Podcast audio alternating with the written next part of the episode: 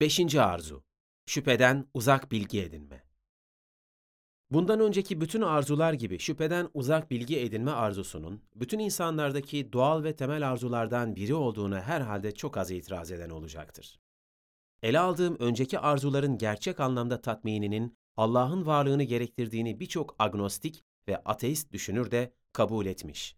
Hatta bunu insanların Allah'a inanmasının sebebi olarak değerlendirmişlerdir. Diğer yandan şüpheden uzak bilgi edinme arzusunun Allah'ın varlığını gerektirdiği, aynı şekilde agnostikler ve ateistlerce kabul edilmemektedir.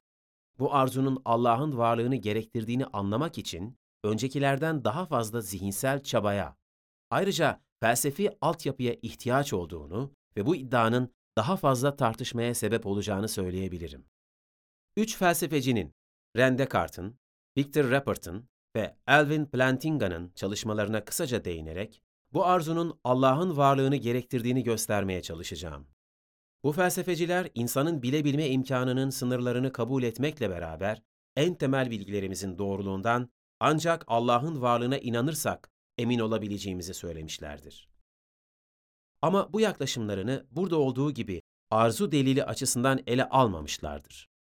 Şüpheden uzak bilgi edinme, temel ve evrensel insani arzu olduğu için, farklı doğal ve temel arzuların aynı sonuca götürmesinin birleşimine dayanarak oluşturduğum argümanımda bu arzumuza da yer vermekteyim. Dış dünyanın varlığı en temel birçok bilgimizin varlığı için ön şarttır. Sevdiğimiz insanların varlığından kendi bedenimizin varlığına kadar birçok temel bilgimiz, dış dünyanın gerçek olarak var olması koşuluna bağlıdır. Aristoteles'in de işaret ettiği gibi mutluluk için önemli şartlardan biri, haz veren olguların içeriğinin gerçek olmasıdır.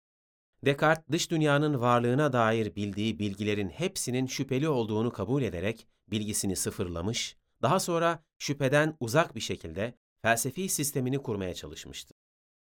Bunu yaparken ancak Allah'ın varlığı kabul edilirse dış dünya gibi çok açık ve çok belirgin şekilde gerçek olarak algıladıklarımızdan şüphe etmeyebileceğimizi söylemiştir.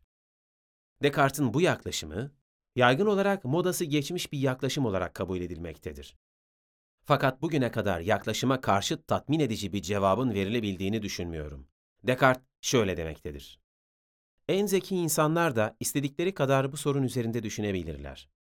Allah'ın varlığını kabul etmedikleri takdirde bu şüpheyi giderecek hiçbir neden gösterebileceklerini sanmıyorum. Öncelikle yukarıda sunduğum, kabul ettiğim ilke olan, çok açık ve çok belirgin şekilde anladığımız şeylerin doğruluğu ancak Allah varsa güvenilirdir. Allah'ın mükemmel varlık olması sayesinde güvenilirdir. Bizde olan her şey ondan olduğu için güvenilirdir. Fakat bizde olan her şeyin mükemmel ve sonsuz varlıktan geldiğini bilmeseydik, görüşlerimiz ne kadar açık ve ne kadar belirgin olurlarsa olsunlar, doğru olma mükemmeline sahip olduklarını düşünmemizi garantileyecek bir sebep olmazdı. Descartes bu yaklaşımını Allah'ın varlığı için bir argüman olarak değil de dış dünyanın varlığı için bir argüman olarak görür. Diğer yandan bazı düşünürler, bilgi edinmemiz için gerekli akıl yürütme kabiliyetimizden çıkarsadıkları akıl delili yani the argument from reason'la Allah'ın varlığını temellendirmeye çalışmışlardır. Şüpheden uzak bilgi edinmemiz bir arzu olduğuna göre ve bu arzu akıl yürütebilme sürecinin varlığını gerektirdiğine göre, aklın varlığından hareketle Allah'ın varlığını temellendiren veya naturalizmin yanlış bir felsefe olduğunu gösteren, akıl delilinin verileri, bahis konusu arzunun Allah'ın varlığını gerektirdiği görüşümüzü desteklemektedir. Rupert C.S. Lewes'in akıl delilini şu formatta özetlemektedir. 1. Akletmeyle hiç ilgisi olmayan yani non-rational sebeplerle açıklanması durumunda hiçbir görüş akılla çıkarsanamaz. 2. Eğer naturalizm doğruysa tüm görüşler tamamen akletmeyle ilgisi olmayan sebepler tarafından açıklanabilir. 3. O zaman naturalizm doğruysa hiçbir görüş akletme süreçleriyle çıkarsanamaz. 4. Eğer hiçbir görüşün akletmeyle çıkarsanamayacağını söyleyen bir tez varsa, o zaman bu tezin reddedilmesi ve bu tezi inkar eden tezin kabul edilmesi gerekir. 5. O zaman naturalizmin reddedilmesi ve onu inkar eden tezin kabul edilmesi gerekir.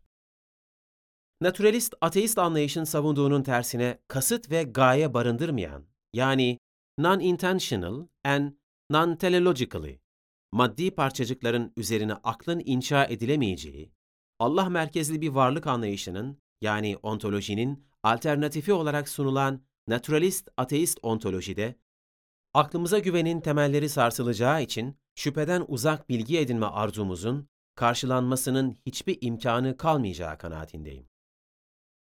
Plantinga'nın dile getirdiği naturalizme karşı evrimci delil, Evolutionary Argument Against Naturalism yaklaşımı da aynı sonuca götüren bir argümandır. Plantinga, Dawkins gibi ünlü ateistlerin sandıklarının tersine evrim görüşüyle naturalizmin uzlaşamayacağını göstermeye çalışmıştır. Plantinga, naturalist ateist evrim anlayışına göre, güvenilir zihinsel yeteneklere sahip olmamızın beklenmemesi gerektiğini söyler. Çünkü bu anlayışa göre evrimin mekanizmalarının uyum sağlayanı, yaşayabileni ve üreyebileni seçmesi beklenir. Fakat doğru bilgiyi elde eden güvenilir zihinsel yetenekleri seçmesi için bir neden yoktur. Diğer yandan bir teist, Allah'ın insanları kendisini bilebilecek ve sanatını takdir edebilecek şekilde yarattığını, evrim aracılığıyla veya evrimsiz düşündüğü için akıl yürütme süreçlerimizle doğru bilgilere ulaşmamızı rahatlıkla mümkün görebilecek bir paradigmaya sahiptir. Naturalist ateist bir evrim anlayışını savunanlarsa akıl yürütme süreçlerimize güvenilebileceğini söyleyemeyecekleri için evrimin doğruluğu dahil herhangi bir doğruluk iddiasında da bulunamazlar. Plantinga bu yaklaşımıyla naturalist bir yaklaşımla beraber evrim teorisinin savunulmasının birçok kişinin hiç beklemediği şekilde kendini reddeden yani self-defeating bir yaklaşım olduğunu göstermeye çalışmıştır. Plantinga bunu yaparken vardığı sonucu burada sunduğum arzu delili açısından değerlendirmemiştir. Fakat onun bu yaklaşımı şüpheden uzak bilgi edinme arzusunun naturalist paradigma içerisinde tatmin edilemeyeceğini gösterdiğinden bu makalede sunulan argümana katkıda bulunmaktadır.